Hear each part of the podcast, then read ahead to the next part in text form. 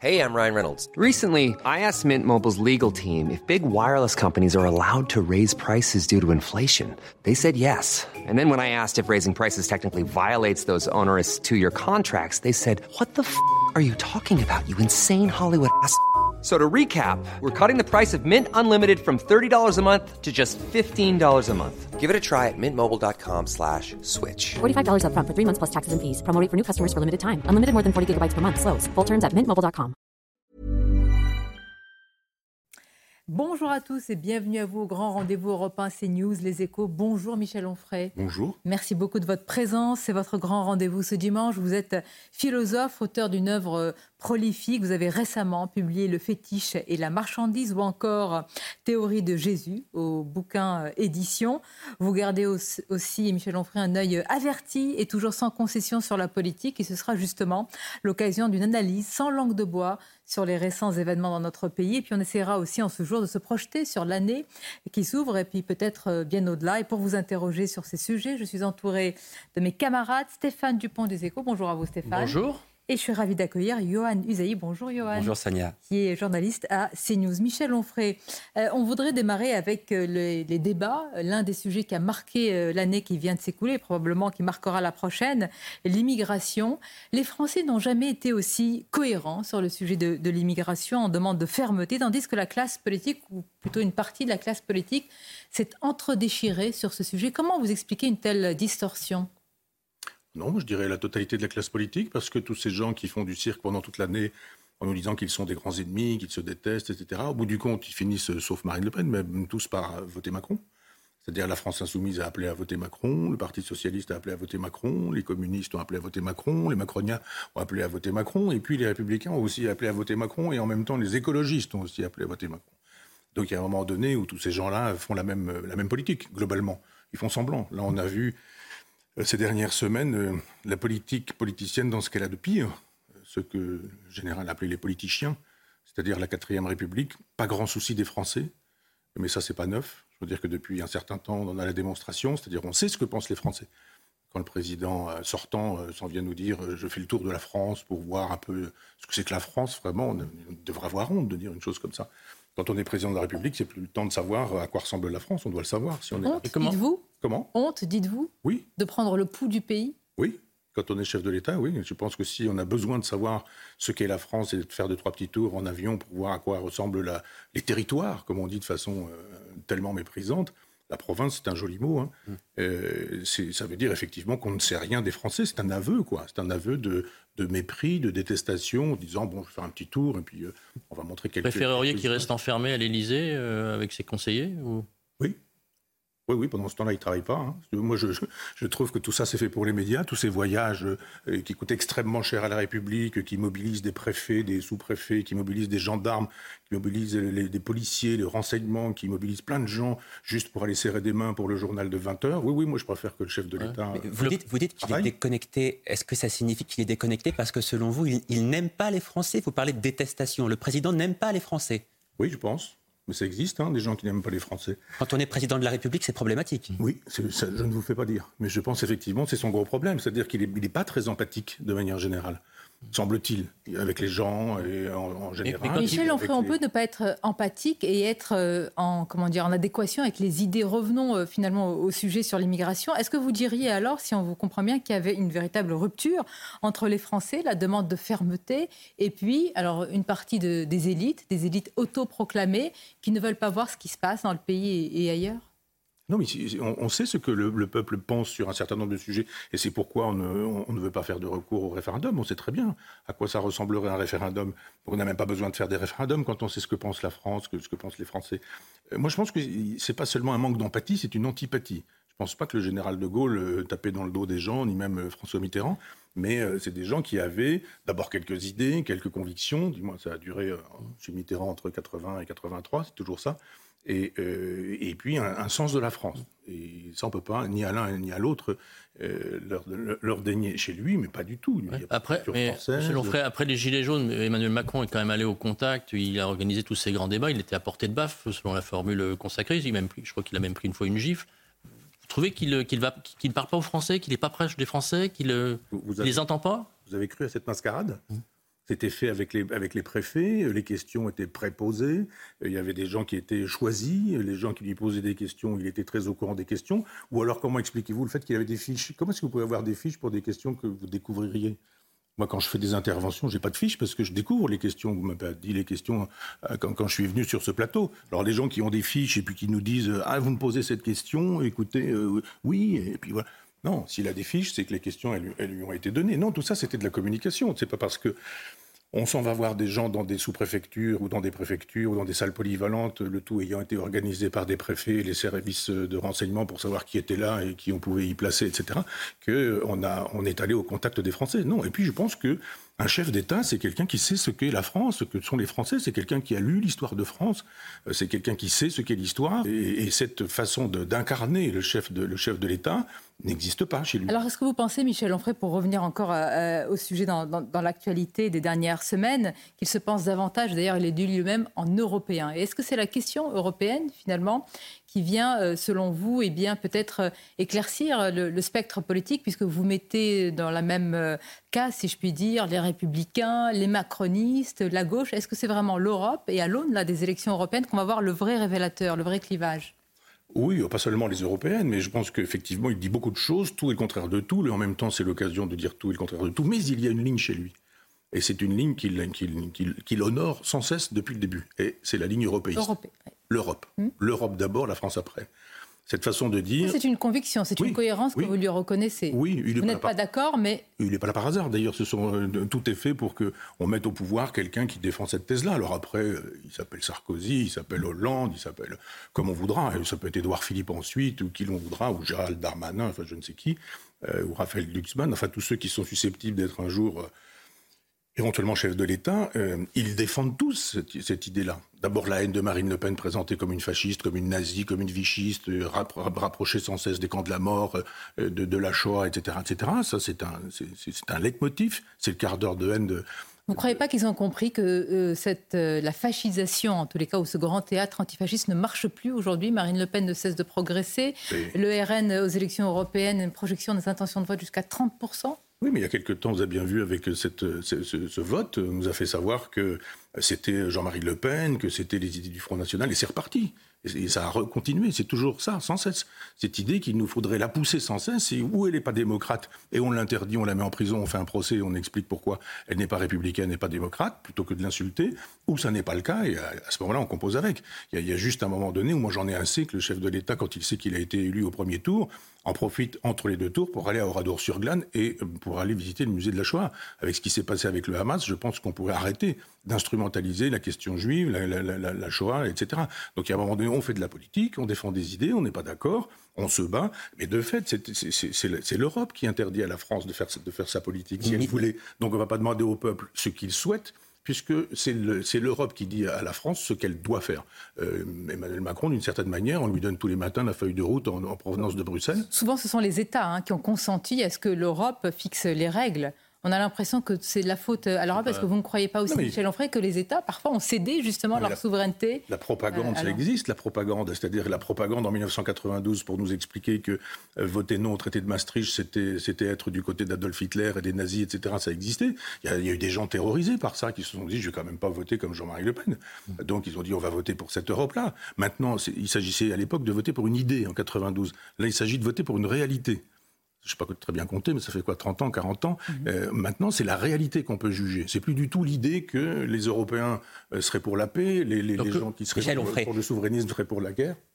Est-ce que selon vous, c'est le prisme européen d'Emmanuel Macron qui l'empêche de prendre les décisions concernant l'immigration que les Français attendent ou est-ce que vous considérez que le chef de l'État est lui-même profondément immigrationniste? Ah non, mais c'est la même chose. Qu'il est immigrationniste, mais c'est parce qu'il est immigrationniste qu'il est là. Le système est ainsi fait que on, on, on, met des gens en avant en disant il faut qu'ils existent parce qu'on est des démocrates. Je pense à Marine Le Pen. On fait des, des, des émissions montrent qu'elle aime les chats, qu'elle a fait, euh, qu'elle a fait je sais pas quoi, un CAP de toilettage de chat. Et on dit vous avez vu, elle est gentille cette femme. Et puis quelques temps avant les élections, on nous dit attention retour d'Adolf Hitler. Alors il faudrait savoir C'est les chats ou c'est Adolf Hitler Michel une vous- façon de fabriquer l'opinion. Bernays a écrit quelque chose là-dessus sur la construction de l'opinion. hein. Et, et on construit l'opinion aujourd'hui avec certains médias, pas le vôtre, mais on construit l'opinion avec certains journaux, certains médias, des médias qui sont entre les mains de gens qui défendent une idéologie tout à fait particulière, qui est une idéologie, vous avez raison, européiste, immigrationniste. J'ai vu il y a quelques Non, temps mais alors c'est chose. affirmé, c'est au grand jour. Oui. Et dans ce cas-là, il y a deux projets. Il y a le projet d'Emmanuel Macron que vous qualifiez d'immigrationniste, et puis un autre projet. Est-ce que selon vous, il est porté, incarné par euh, Marine Le Pen, qui d'ailleurs ne dit, ne dit plus hein, immigration zéro, parce qu'elle estime que c'est un fantasme, une illusion, mais qui parle évidemment d'une maîtrise extrêmement ferme. Est-ce que ce sont les deux projets, les seuls projets qui existent aujourd'hui? Ah Marine Le Pen, elle s'est chiracisée comme c'est pas possible. C'est-à-dire que ça n'a plus grand-chose à voir avec, avec le, le- le- le Front National de, de- de- de Jean-Marie Le Pen. Elle n'a pas seulement évincé son père, elle n'a pas seulement changé de nom, elle a aussi changé totalement l'idéologie. Le père était antisémite. Moi, j'ai lu les mémoires du père. Il n'y en a pas beaucoup qui ont lu les 1000 pages, les deux volumes. Le père est sans cesse en train de faire l'éloge de Pétain, de Vichy, euh, de Brasillac, de Maurras. Brasillac, je il a, il a, dit-il, dans ses mémoires, enregistré euh, les coups de fusil de, l'exécution de, de Brasillac. C'est devenu un, disque dans la Serpe, je crois, la, la- la- la- le- la produ- la maison de production de, de Jean-Marie Le Pen. C'est un homme qui, effectivement, défendait les idées d'extrême Et pour droite vous, sa fille n'a plus rien à voir. Ah, écoutez, il a dit des choses sur les homosexuels, sur les juifs, sur les minorités, euh, sur les. Selon, selon vous, ça s'appelle se chiraciser, ça? Bah, c'est euh, c'est- même très en deçà. hein. Souvenez-vous, on a là, je ne veux pas être insultant à votre endroit, mais le Chirac du bruit et de l'odeur, ça allait quand même très loin. Le Chirac du parti de l'étranger, etc. Enfin, on a quand même entendu tout ça. Pour ceux qui ont euh, soit l'âge d'avoir vécu ou soit la mémoire, euh, c'était quand même ça, Jean-Marie Le Pen. Ça signifie que pour vous, Marine Le Pen, elle a une chance réelle d'être élue présidente de la République. Bien sûr. Et elle a une chance très réelle, quand elle sera au pouvoir, de, de- de renoncer en trois semaines ou en trois mois. Comme Mélanie en Comme Italie. En Oui, Italie. bien sûr, mais pas seulement, comme Podemos, comme Syriza, etc. Tous ces gens qui, euh, qui arrivent au pouvoir et qui déçoivent le peuple parce qu'ils n'ont pas de plan B. C'est-à-dire que c'était très bien Podemos, c'était très bien Syriza, et puis après on dit mais euh, comment, comment ça se passe une fois que le- l'Europe a décidé de, de vous rendre la vie impossible? Vous dites ah on on n'était pas au courant, on n'imaginait pas qu'ils allaient être méchants avec nous. Et le peuple dans ces cas-là, c'est toujours le peuple qui est le dindon de la farce. Donc il y a un moment donné où ces gens... C'est- Ces gens-là échouent à cause de l'Europe. C'est pas eux parce que leur projet est démagogique ou parce qu'ils font des promesses qui sont intenables. Mais les- ces promesses-là ne sont jamais mises en place. Donc, euh, simplement, ce que j'appelle le plan B, c'est de se dire que le jour où vous avez des gens qui disent on coupe les robinets, il faut que derrière, vous puissiez dire il n'y a pas de problème, j'ai prévu la chose, et nous avons des banques, et nous avons de l'argent, et nous avons des contrats à passer avec d'autres pays. Est-ce que vous pensez que nous sommes tenus par un chantage euh, économique, financier Bien sûr. Parce que la France est plutôt contributrice hein, pour, euh, pour l'Europe euh, par rapport à d'autres que pays. la France donne beaucoup plus d'argent qu'elle n'en reçoit. Mm. C'est-à-dire ça nous coûte l'Europe. Est-ce qu'on a les moyens? C'est une formidable idée. Et moi, je trouverais ça très bien si vraiment nous avions beaucoup d'argent. Dans les familles, si vous avez beaucoup d'argent, c'est bien d'être généreux et de partager. Si vous n'avez pas beaucoup d'argent, c'est pas la même chose. C'est pas exactement la même chose. Moi, je veux bien que nous donnions de l'argent pour qu'il y ait des autoroutes au Portugal, pour qu'il y ait des hôpitaux euh, en Pologne, pour qu'il y ait des, infrastructures euh, peut-être bientôt en Ukraine, euh, si nous en avons les moyens. Est-ce que nous en avons vraiment les moyens? Des gens à Noël Regardez notre pu- déficit public et, non, mais- et nos dettes, mais euh, même- non. Mais indépendamment des dettes mais- et des déficits publics, à Noël récemment, des gens n'ont pas pu offrir de jouets à leurs enfants. Des gens qui travaillent aujourd'hui dorment dans leur voiture. Des individus aujourd'hui qui travaillent normalement qui ne mettent pas le feu aux voitures, euh, qui ne mettent pas des, des coups de voiture béliers dans les banques, etc., sont des gens qui n'ont pas les moyens de s'acheter une tranche de saumon pour faire plaisir à leurs amis ou à leurs enfants euh, un dimanche ou d'acheter même une bouteille de champagne. On voit, des, on voit des reportages où des gens disent on a acheté du mousseux, de la clairette. Et j'ai honte, moi. J'ai honte que dans ce pays qu'est la France, les gens qui travaillent, qui sont honnêtes, qui sont modestes, qui sont discrets, qui sont travailleurs, qui obéissent à la République, qui payent leurs impôts, et les impôts indirects, hein, tout le monde en paie. Les gens Alors qui parle en leur nom? Personne. Je pense- Personne, non, personne ne les représente, non, ni dans la sphère politique, ni médiatique, ni philosophique. euh, non. Philosophique, je vais pas, je vais pas. euh, Non, mais j'entends bien que vous, vous, en- comment dire, là euh, aujourd'hui, vous êtes un peu le, le porte-voix. En tous les cas, vous portez la voix de ces personnes très nombreuses, hein, des millions de Français dont Oui. on parle peu. Oui. Moi, j'en viens. C'est-à-dire, euh, mes parents et mon père étaient ouvriers agricoles, ma mère femme de ménage.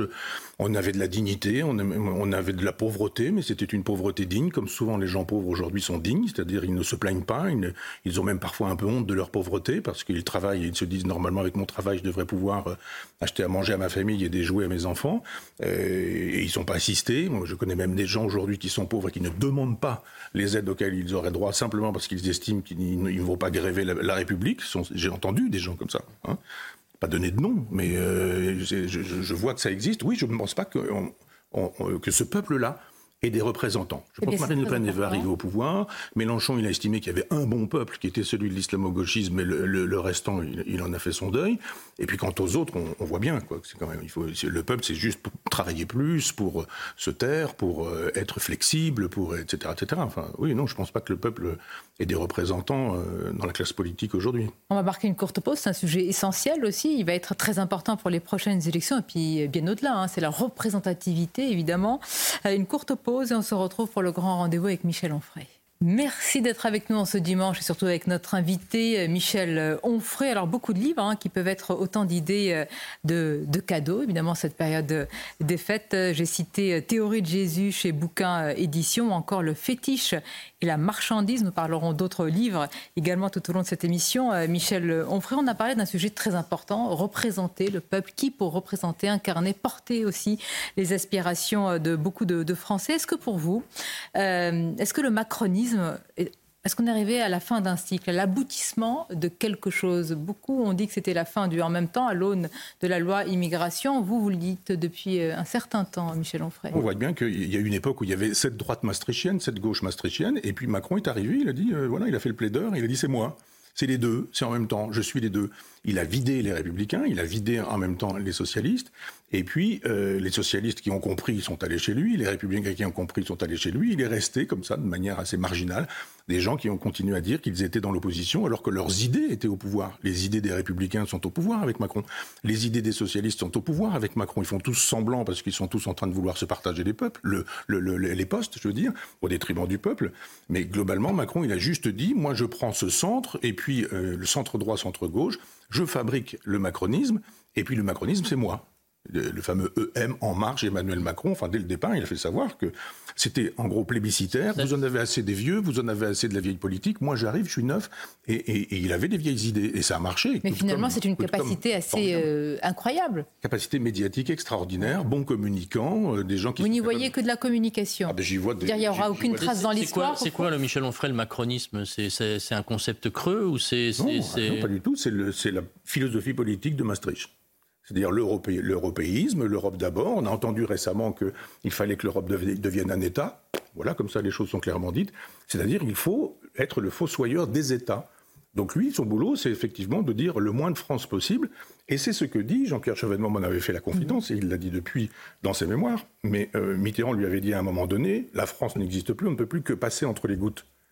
Voilà des gens qui nous disent que la France n'existe plus et qu'il ne faut plus que passer entre les gouttes. Donc il faut fabriquer une Europe dans laquelle la France sera une espèce de province, ce sera le Cantal, ou je ne veux pas être méprisant, je veux dire la Normandie, chacun sait que j'adore la Normandie, euh, ce serait la Normandie de la, de la France d'une certaine manière, et, et, on n'a plus besoin de parler de Louis XIV, de Versailles, tout ça c'est fatigant, enfin passons à autre chose. Caricatural. Vous, pardon finalement. Ah, mais ce qui est caricatural, c'est que c'est sa, sa, pensée à lui, c'est pas, c'est pas ma pensée à moi. Hein. Vous dites finalement qu'Emmanuel Macron est une sorte d'anomalie dans la Ve République, lui en même temps ni de droite ni de gauche, mais est-ce que vous diriez qu'il a abîmé la Ve République, qu'il lui a fait du mal? Oui, oui, parce que moi, je suis un. mon héros, c'est le général de Gaulle. Et la Ve République, elle est formidable. C'est un texte formidable. À quoi j'ajoute l'élection au suffrage universel direct, qui, s'ajoute au texte de, 59. Euh, mais euh, le général de Gaulle dit il y a le peuple et il y a le roi. Et, et c'est pas le roi sans le peuple et le peuple sans le roi. C'est ça le problème. Là, on a un roi sans peuple. Et éventuellement un peuple. Il a un peuple, mais c'est le peuple peut-être européen. Et vous, vous dites qu'il n'y a pas de peuple européen. Il n'est pas président de l'Europe, il est président de la France.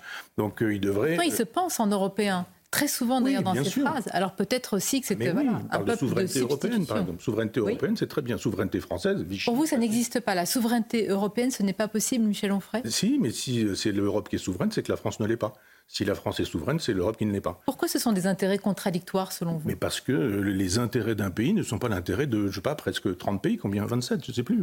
C'est pas exactement la même chose. Les, intérêts de la France ne sont pas forcément les intérêts cumulés de la Pologne, euh, je disais tout à l'heure, de, du, Portugal ou, de la Roumanie. Enfin, il y a un moment donné où il faut se dire qu'effectivement.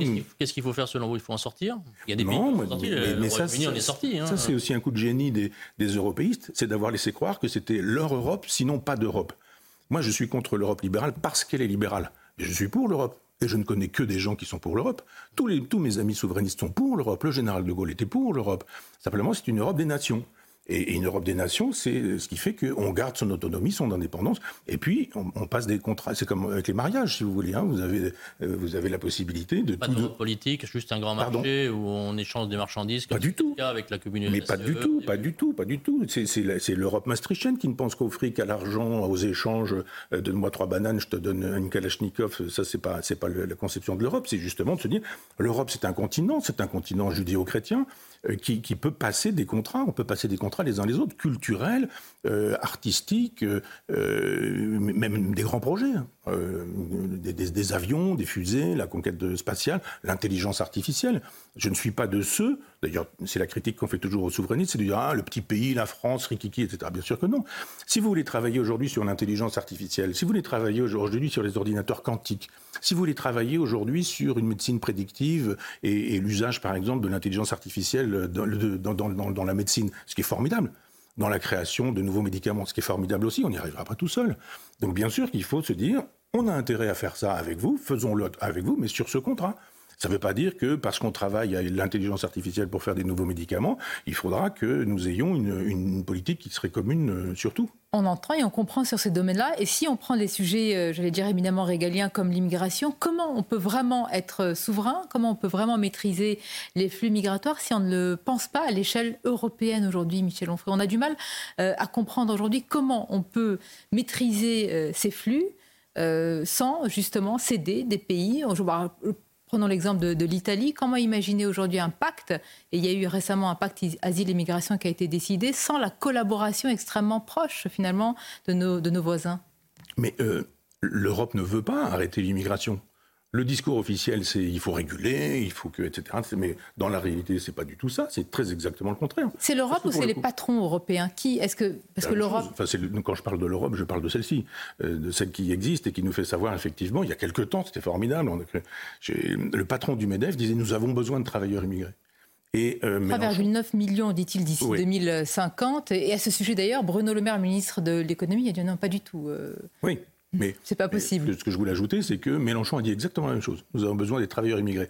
Quand la France insoumise dit exactement la même chose que le Medef, il y a un moment donné où il faut s'interroger. Il y a quand même une question là qui se trouve posée. Il n'y a, pas de problème démographique avec le vieillissement de la population, euh, les pénuries de main d'œuvre. On trouve plus de, gens pour travailler dans tout un tas de métiers. J'ai pas dit ça, d'une part. D'autre part, je pense que euh, il faut arrêter de penser l'immigration comme si c'était un concept platonicien avec un, I majuscule en disant l'immigration. On sait très bien que et quand les gens nous disent bon, enfin euh, Yves Montand, etc. Vous avez bien vu tous ces gens euh, Platini qui ont fait la France. Oui, d'accord, mais c'est pas exactement la même chose d'avoir une, immigration judéo-chrétienne, je dirais, je ne dirais même pas intra-européenne, c'est-à-dire que ça pose pas de problème si vous avez des Néo-Zélandais, des Américains, des Américains du Sud, des Américains du Nord. Ça ne pose pas de problème non plus avec toute une immigration asiatique parce que ils ont effectivement une conception de l'intégration qui n'est pas problématique à l'endroit de la France, ça pose un problème quand on, a, euh, quand on est dans une guerre de civilisation avec des gens qui nous font savoir que cette civilisation est détestable et qu'ils ne veulent pas s'intégrer. Votre Alors, tous ne le disent pas, euh, Michel Onfray, tous ne le disent pas, évidemment. Qui non, parce que vous dites, on est dans une guerre de civilisation avec des gens qui disent que c'est détestable, euh, que, que, la culture, la civilisation qu'incarnerait la France est détestable. Ben, ça dépend de euh, quel sujet. Si, je, si, vous parlez des crèches, par exemple, si vous parlez de, euh, de, de, de la laïcité, si vous parlez de, de l'histoire de France, si vous parlez de Napoléon, si vous parlez, etc., etc., vous allez voir que quand il faut vraiment faire le choix, eh bien, le choix, il est. Mais pardonnez-moi, est-ce qu'au sein de la, de, la, de la civilisation même judéo-chrétienne, il n'y a pas ceux qui déboulonnent cette histoire française et qui n'ont rien à voir avec des gens qui viendraient de l'autre côté de la Méditerranée? Je pense aux wokistes. Moi, je veux bien Qui tiennent la main, alors, dans ce cas-là, aux islamistes et qui pensent la même chose. Ah ben des boulonnons, il n'y a aucun problème. Donc des boulonnons Colbert, mais des boulonnons aussi euh, euh, le pont euh, Sartre-Simone de Beauvoir, des gens qui ont collaboré pendant la Deuxième Guerre mondiale, qui travaillaient à Comédia, Radio Paris, etc.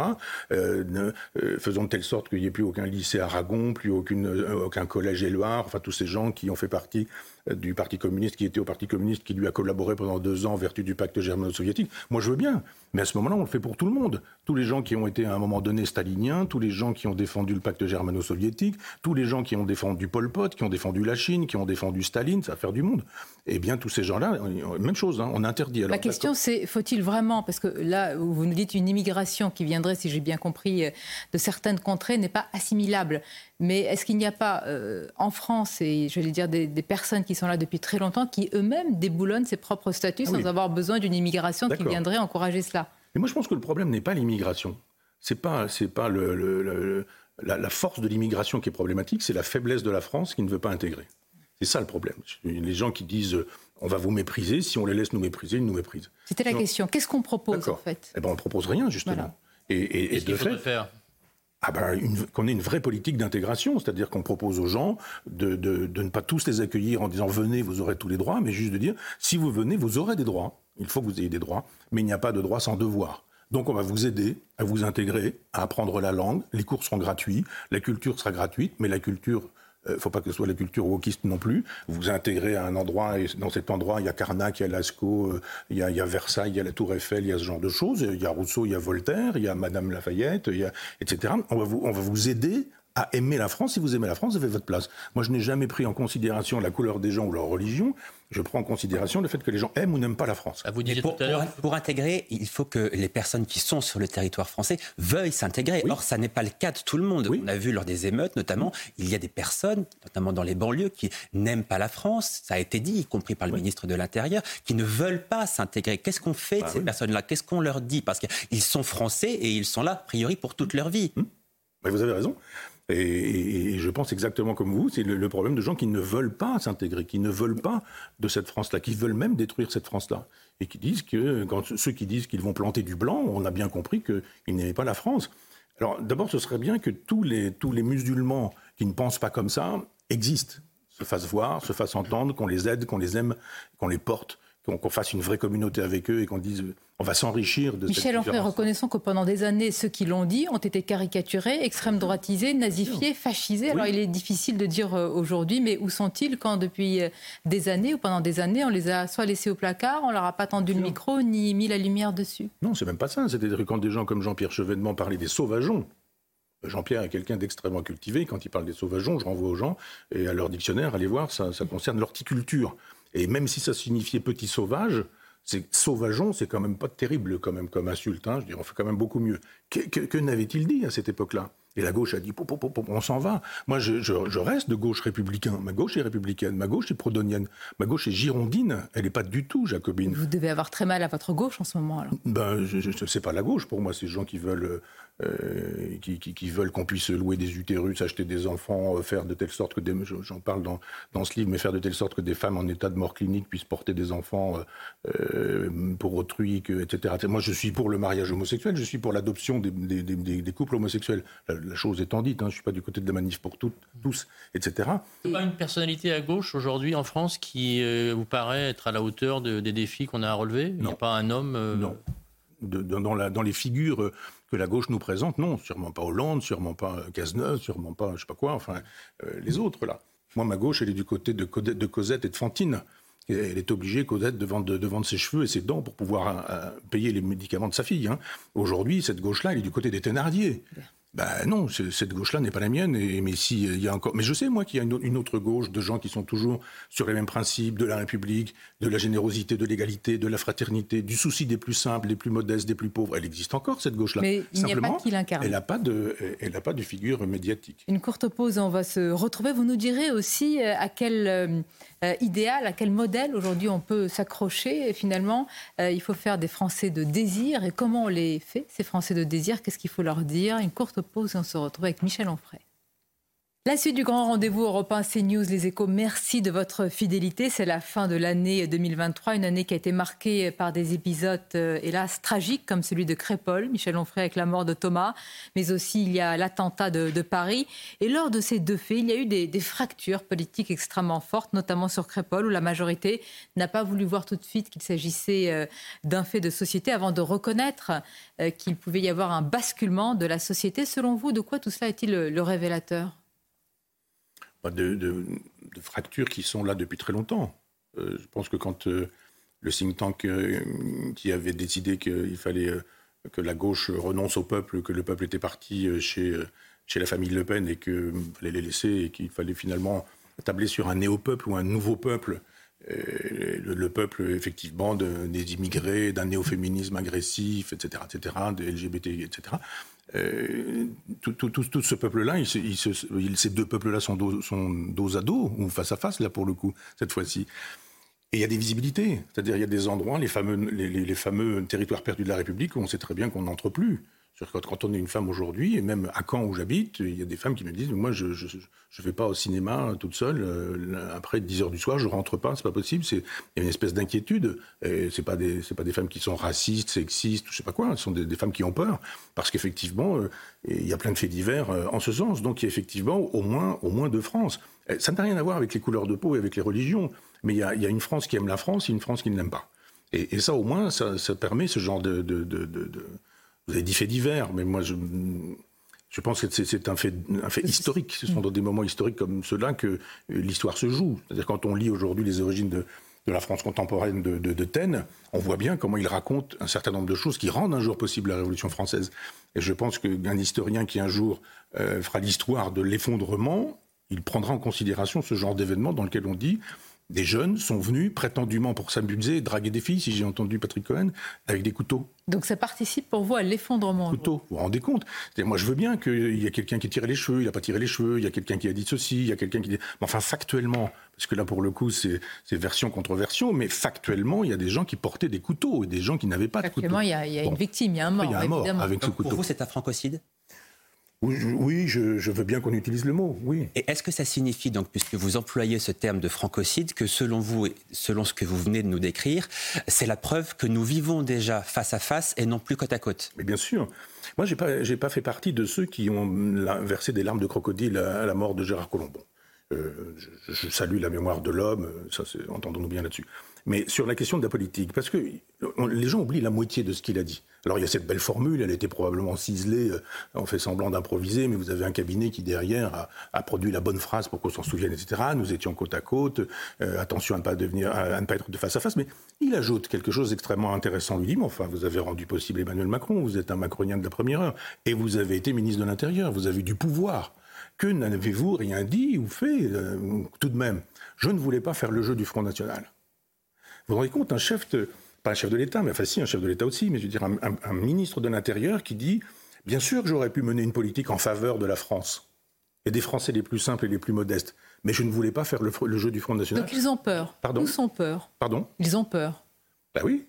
Mais de quoi, justement Est-ce qu'ils ont raison de... Des mauvais papiers dans Libération, dans Le Monde, dans l'Obs, à France Inter. Peut-être davantage, peut-être d'un affrontement euh, sur le terrain qui se généraliserait, avec des émeutes incontrôlées. Est-ce que, est que quelqu'un au pouvoir, on peut comprendre qu'il puisse avoir peur de ce genre de situation dans le pays? Ben, ça veut dire effectivement que euh, on peut comprendre dans ces cas-là qu'Emmanuel Macron ne se dise pas ce qu'il est bon pour la France que je manifeste avec ceux qui, sont contre l'antisémitisme, et plutôt que de savoir qu'il va demander à quelqu'un qui a un casier judiciaire long comme ça, qui est un comique, semble-t-il, s'il doit y aller ou pas y aller, et on lui dit euh, non, tu risques de froisser les banlieues. Ah ben si je risque de froisser les banlieues, j'y vais pas. Bah. Justement, comment on fait? Alors Michel Onfray, vous avez posé ce constat et vous le faites. Il faut euh, saluer cette cohérence depuis des années. Comment on fait pour euh, donner l'envie d'avoir envie, hein, pour que tout ne soit pas perdu, pour que le tableau ne soit pas noir Comment on fait, comme dit quelqu'un comme Philippe de Villiers, des Français de désir? Comment on enseigne? Comment on donne Philippe de Villiers dit qu'il faut arrêter de mettre en avant la laïcité du vide, par exemple de dire laïcité, laïcité, laïcité, que ce n'est pas avec ça qu'on peut justement arrimer euh, un peuple. Est-ce que vous êtes d'accord? Oui, oui, parce que je pense que l'histoire de France ne commence pas à la loi 1905 et commence pas non plus avec 1792, voire 1700, enfin la République, 1789, la Révolution française. Il y a une France avant tout de même. Donc, euh, encore faudrait-il que des gens euh, aiment la France au sommet de la France. Si vraiment vous avez un chef d'État qui aime la France et, et qui aime les Français, et qui aime l'histoire de France et qui le fait voir en permanence c'est pas exactement la même chose que si vous avez un chef d'État qui bafoue euh, tous les symboles. Donc vous, par exemple, euh, à la tête de l'État, vous exaltez la France, vous parlez des racines, vous prenez en exemple des grandes figures françaises. Vous, pensez qu'il suffit de cela euh, pour qu'on décrète l'amour de la France? Mais peut-être que ça commence par ça, des signaux aussi. Euh, non, c'est une vraie révolution qu'il faut. C'est une révolution à tous les, à tous les niveaux. C'est-à-dire le ben, ministère de la Culture, les subventions, l'éducation nationale, enfin il y a plein d'endroits, le service public, la télévision, il y a plein d'endroits où effectivement on dit, bon, bah, euh, au, moins il y aura du contradictoire. Je ne veux pas qu'il y ait une télévision d'État qui est un art d'État, encore qui est un art d'État aujourd'hui. On sait qui est subventionné, qui ne l'est pas. mais un service public, je suis pour aussi. Mais moi, je suis tricard sur le service public depuis six ans. Euh, je ne parle pas seulement de moi. Je dis simplement à un moment donné, on doit pouvoir entendre tout le monde. On doit pouvoir voir tous les artistes, pas seulement ceux qui disent la même chose ou qui exposent la même chose. C'est avoir le sens de l'intérêt général et du bien public. Et c'est de le montrer, ne serait-ce que dans sa propre vie. C'est de faire de telle sorte que quand on choisit un ministre, il n'est pas déjà des casseroles le jour même où il est. Euh, où J'allais vous parler d'un ministre, ministre de l'Éducation nationale, qui parle de l'école française et pas forcément de l'école de la République, Gabriel Attal, qui a fait interdire la baya et qui affirme aujourd'hui que euh, des élèves sont soulagés de cela, qui appelle à la fermeté, à l'autorité, qui à chaque euh, coup de canif dans la laïcité se rend sur place. Est-ce que ça fait partie de ces ministres, justement, qui peuvent aider à, alors, à aimer la France, c'est un grand mot, mais en tout cas à réparer quelques blessures? Écoutez, moi, je, je n'aime pas beaucoup la classe politique qui, la plupart du temps, pense à ses intérêts plutôt qu'aux intérêts de la France. Moi, j'ai beaucoup aimé le premier Blanquer qui justement nous disait des choses essentielles, du genre on va maintenant désormais apprendre à lire, à écrire, à compter, à penser à l'école. On va s'occuper non plus des pédagogistes, mais des gens qui font des sciences cognitives et qui sont capables de nous expliquer les, les dégâts de certaines méthodes de lecture globales, par exemple, ou de, certains, de l'usage de certains écrans sur les cerveaux des enfants. Ah, je me suis dit, celui-ci, il est formidable. Un peu ce que dit Gabriel Attal, non? Oui, j'y arrive. Et, puis, quelques temps après, il s'est dit, finalement, ça marche bien pour moi, peut-être que je pourrais être Premier ministre si j'étais Premier ministrable. Et là, c'est devenu un courtisan, c'est devenu une espèce de valet d'Emmanuel de, Macron, puis on a vu tout se défaire. Alors, pour répondre à votre question, Attal, c'est pareil. Ministère du Verbe, formidable. Tout ce qu'il dit, c'est bien. Et après? Euh, là, on sent bien que le, le, chef de l'État sortant euh, est en train de préparer un peu sa sortie. Donc il faut, voir qui peut, qui peut pas. Il teste, il teste avec Darmanin, il teste avec Attal, ça fait partie des tests. Mais quand vous êtes euh, à l'autre bout de la chaîne, c'est-à-dire que vous êtes l'institut, le professeur des écoles, on ne dit plus, mais moi je préfère instituteur. Quand vous êtes l'instituteur, comment ça se passe? Et, vous avez les syndicats qui vous disent on bouge pas. Vous avez des frondes aujourd'hui. Vous avez vu quand la loi a été votée sur l'immigration, un, certain nombre de présidents de département qui ont dit nous, on ne va pas obéir à la loi. Vous avez des gens aujourd'hui qui disent Ah non, non, mais attendez, la, grammaire et l'orthographe, c'est genré. Moi, le masculin l'emporte sur le féminin, j'enseigne pas ça. Hmm. Et donc, je suis un résistant. Moi, je suis le Jean Moulin de l'orthographe et de la grammaire française. Et, qu'est-ce qu'on dit à ces gens-là? Rien, continuez, il n'y a pas de problème. Donc, c'est bien quand on est ministre de dire des choses, mais euh, qu'est-ce que ça va donner? Michel Onfray, euh, vous dites, euh, si nous avions à la tête de l'État un président de la République qui aime la France, les choses iraient probablement mieux. Mais ces questions liées à l'immigration, les problèmes liés à l'intégration, à l'immigration, tout ce qui en découle, ça ne date pas d'aujourd'hui. Est-ce que ça signifie que les prédécesseurs d'Emmanuel Macron n'aimaient pas la France? Quel est selon vous le dernier président qui a réellement aimé la France? Bah, Général de Gaulle. Ça remonte un peu quand même, non? Bah oui. oui, heureusement, en même temps que. Enfin, heureusement, hélas, je préférais qu'il y en ait beaucoup plus. Mais euh, on ne sache pas que, que, Mitterrand ait vraiment beaucoup aimé la France. Il a aimé le pouvoir. Et pourtant, il ah avait une culture livresque, là, que vous saluez et qui. C'est pourquoi, oui, pour en parler aussi. Hein. Moi, j'ai eu le catalogue de sa bibliothèque quand elle a été, euh, quand elle était vendue. J'entends, il y a une orientation ah, peut-être de la bibliothèque. Des rebattés, des Brasiliens, des Drieux La Rochelle. il connaissait quand même. Euh... d'extrême droite. Les deux étendards dont il nous disait que c'était. Il y avait dans la vie ceux qui avaient lu les deux étendards de Rebatté, grand collaborateur, collaborateur hein, auteur des mémoires d'un fasciste et des décombres. Euh, oui, il avait, il avait une culture, mais je n'ai pas dit que ça suffirait ça ne suffirait pas d'avoir un, chef d'État. Il ne manque pas de culture. Euh, Emmanuel Macron aussi, hein, Gabriel Attal également. La culture ne suffit pas. C'est n'est pas la culture de la distinction qui permet de dire mais moi je connais et parlons-en, ayons une conversation sur Proust. Ça sert à rien la culture si c'est ça. La culture ça sert si ça permet de produire des effets dans le réel. Et, là, euh, avoir un chef de l'État cultivé, intelligent, agrégé de philosophie, connaissant bien l'histoire, etc., ça ne suffirait pas. Entendons-nous bien, je ne suis pas, je, pense pas comme Zemmour qu'il nous faudrait un homme providentiel qui réglerait le problème en disant avec moi tout va bien se passer, je vais décréter l'amour de la France et on aimera désormais euh, la France. Je, ne pense pas comme ça. On va se retrouver dans quelques instants justement pour savoir ce que vous pensez de, l'avenir, de la suite. Et Michel Onfray, tiens, et si on vous demandait si vous étiez, si vous étiez chef de l'État, quel, quel vœu vous, euh, formuleriez aux Français? Euh, On le voit dans quelques instants. À tout de suite. Michel Onfray est l'invité du grand rendez-vous européen CNews Les Échos, invité de la dernière saison 2023, hein, évidemment. Et justement, Michel Onfray, tous les présidents de la République présentent au soir du 31 décembre leurs vœux aux Français. Est-ce que vous avez en tête euh, des vœux, euh, si vous voulez bien vous prêter à l'exercice, bien sûr, des vœux plus, originaux que d'autres? Euh, Est-ce que, avant de vous demander vos, vos propres vœux, est-ce que vous avez en tête un président vous allez me dire le général de Gaulle peut-être, qui, se soit démarqué en particulier sur le ton, sur, sur la forme ou sur le fond oui, c'est le, dernier, euh, les derniers vœux de, François Mitterrand qui se dit bon ben voilà c'est fini. De toute façon, je ne, je ne, serai plus président euh, dans quelques temps. Je ne serai plus de ce monde dans quelques temps. Et alors il se lâche totalement et il nous fait euh, un numéro d'Elisabeth Tessier quoi.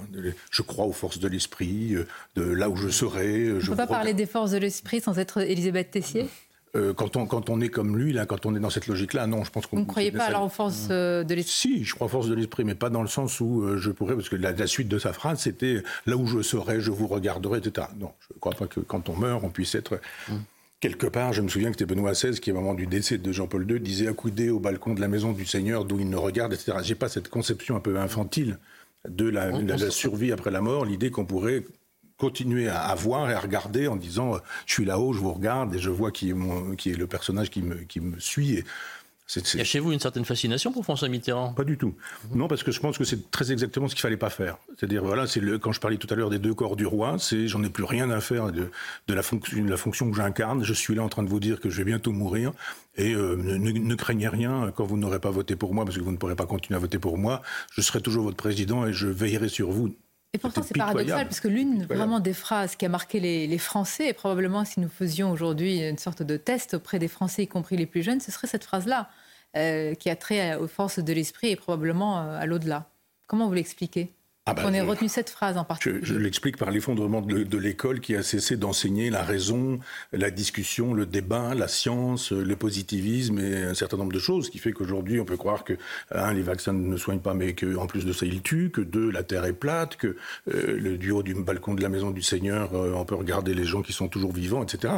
Je pense que moi, je reste un homme des Lumières. Je, crois qu'il faut, il faut. D'ailleurs, je lis Et des qui choses. peut être touché par la grâce. On, se souvient de certains de vos textes, justement, euh, euh, à l'abbaye de la Grâce, où vous étiez quand même porté par quelque chose qui vous dépasse. Bien sûr. Ah, euh, oui. Enfin, oui. en l'occurrence, la lumière. Mais euh, on n'a pas le temps, mais je, voudrais bien vous dire. C'est intéressant de vous ah, écouter en ce jour, 31 décembre, d'apporter un ah, peu de lumière. il n'y a pas très longtemps, le, jour du solstice d'hiver, on a, vous savez, la Terre tourne sur elle-même, autour du Soleil, sous forme d'ellipse, enfin sur, sur le, trajet d'une ellipse, et on a les équinoxes, les solstices, donc on sait très bien qu'à un moment donné où il y a une, la nuit la plus courte, non, la, la nuit la plus longue et le jour le plus court, le 21 décembre, et, et, le lendemain, on reprend une minute. Pour moi, c'est un grand jour. C'est Sol Invictus chez les Romains. C'est le soleil invaincu.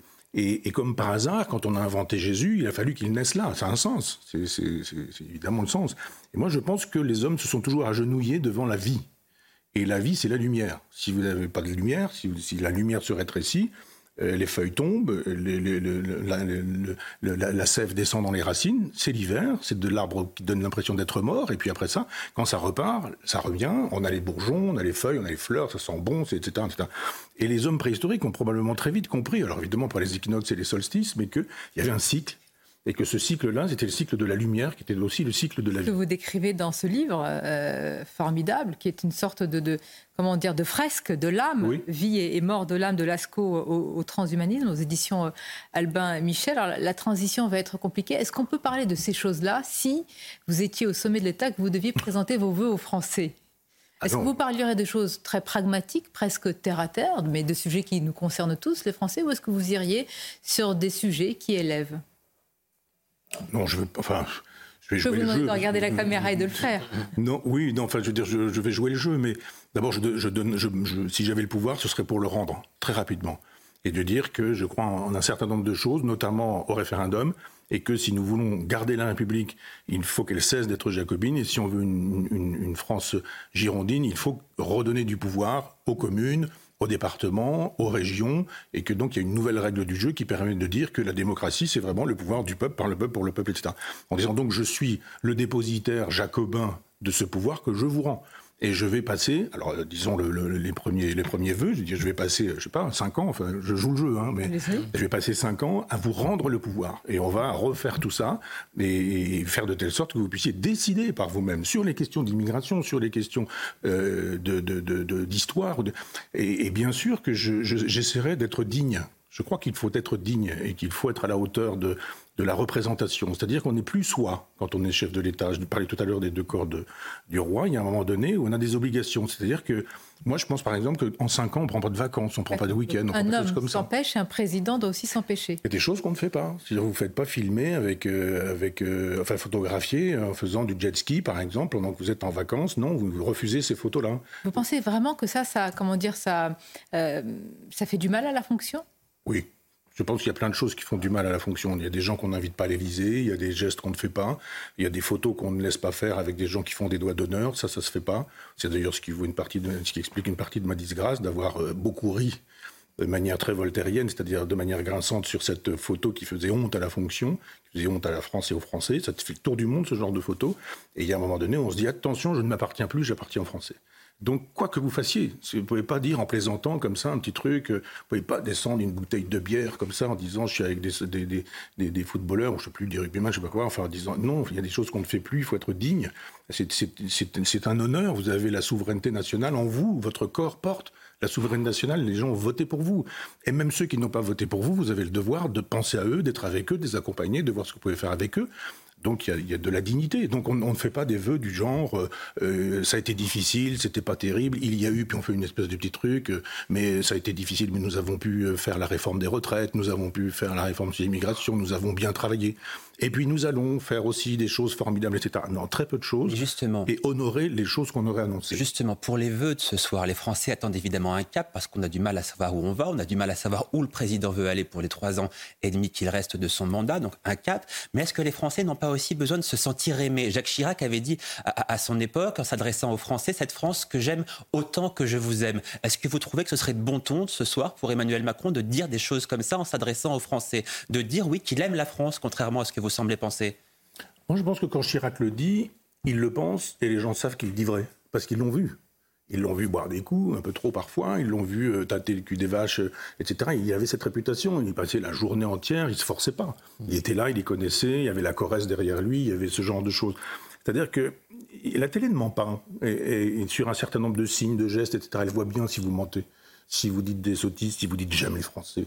Si Macron dit j'aime les Français, personne ne va le croire une seconde. Si Chirac dit j'aime les Français, etc., lui, on va le croire. Euh... doit dire quoi alors Emmanuel Macron ce soir à la télévision pour, pour embarquer les Français? Ah bah, Moi, je lui demande plus rien. D'en faire le. C'est terminé. Bah, ça fait un petit moment que, que, que c'est terminé pour moi. Je il y a quand même un moment donné où euh, quand on a perdu tout son crédit, euh, la parole est démonétisée. Vous savez, c'est le, le, berger qui crie au loup, au loup, et puis euh, un jour, le loup, il n'y a jamais de loup, et puis quand le loup arrive véritablement, bah voilà, il se fait. Donc les trois prochaines années sont des années perdues qui ne servira à rien. La France va perdre trois ans. On peut se permettre ça? Non, mais je pense qu'il euh, va se passer des choses. Il n'est pas, pas, possible que pendant trois années les gens puissent souffrir autant, être autant malheureux, supporter ce qui se passe en C'est-à-dire des, des, révoltes, des manifestations d'ampleur? Bien sûr. Une cohabitation, euh, une, euh, une, démission? Euh, Une démission, sûrement pas, il aime trop le pouvoir.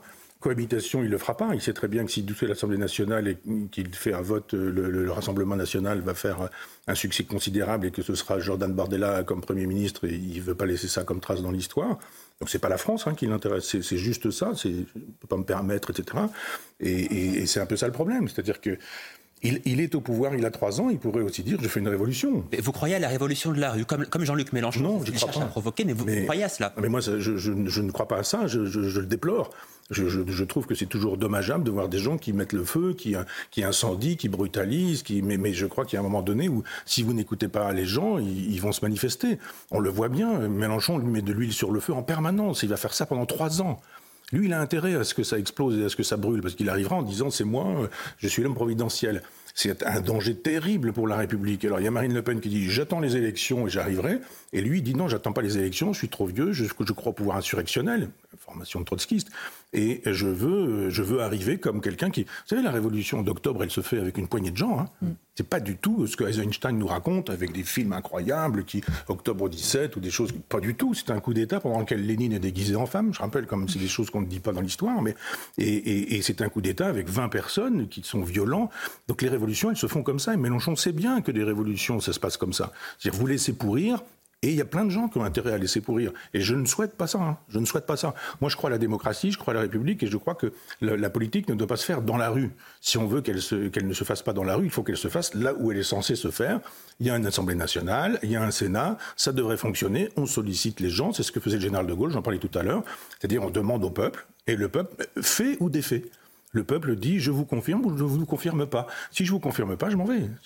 on a compris que c'est le mot, euh, c'est vraiment le, mot, comment dire, le, conducteur hein, de votre pensée, le peuple. D'ailleurs, dans vos voeux, donc c'est retour au peuple et dignité, dignité euh, vis-à-vis du peuple. Hein. ça, c'est une sorte de devoir que vous imaginez pour le président de la, de la République. La fonction. Oui et faire de telle sorte que euh, les gens n'aient pas l'impression qu'on se moque d'eux. Quoi. redonner une valeur à la parole présidentielle. Là, tout le monde s'en moque. On sait très bien qu'il y a un truc qui veut dire. Il y a quand même des données qui sont. Euh, quand on est dans un système de 5 République et quand on est aussi euh, bousculé par les réseaux sociaux, est-ce qu'on peut, le peut comme le faisaient les présidents auparavant Michel Onfray, est-ce qu'on n'est pas bousculé, ballotté par tout ce qui se passe autour de nous? Une décision chasse l'autre, une actualité en chasse une autre, et c'est la période du zapping qui pousse à des présidents zapping, malheureusement. Il bah, faut une hygiène personnelle. Hein. Moi, si vous croyez que je regarde tous les matins ce qu'on raconte sur moi sur les, sur les réseaux sociaux, ils peuvent toujours courir et raconter ce qu'ils veulent. Ça m'atteint pas, je regarde pas. Donc, si le matin, vous avez euh, quelqu'un qui vous fait une revue de presse en disant voilà, on a trouvé que vous étiez méchant, pas gentil, etc. Bon, alors il faut. faut pas faire ça. Le chef de l'État, c'est quelqu'un qui sait ce qu'il doit faire, qui tient un cap et qui se dit je vais évidemment pas être sur les réseaux sociaux, je vais évidemment pas surréagir. Il y a des questions auxquelles je ne répondrai pas.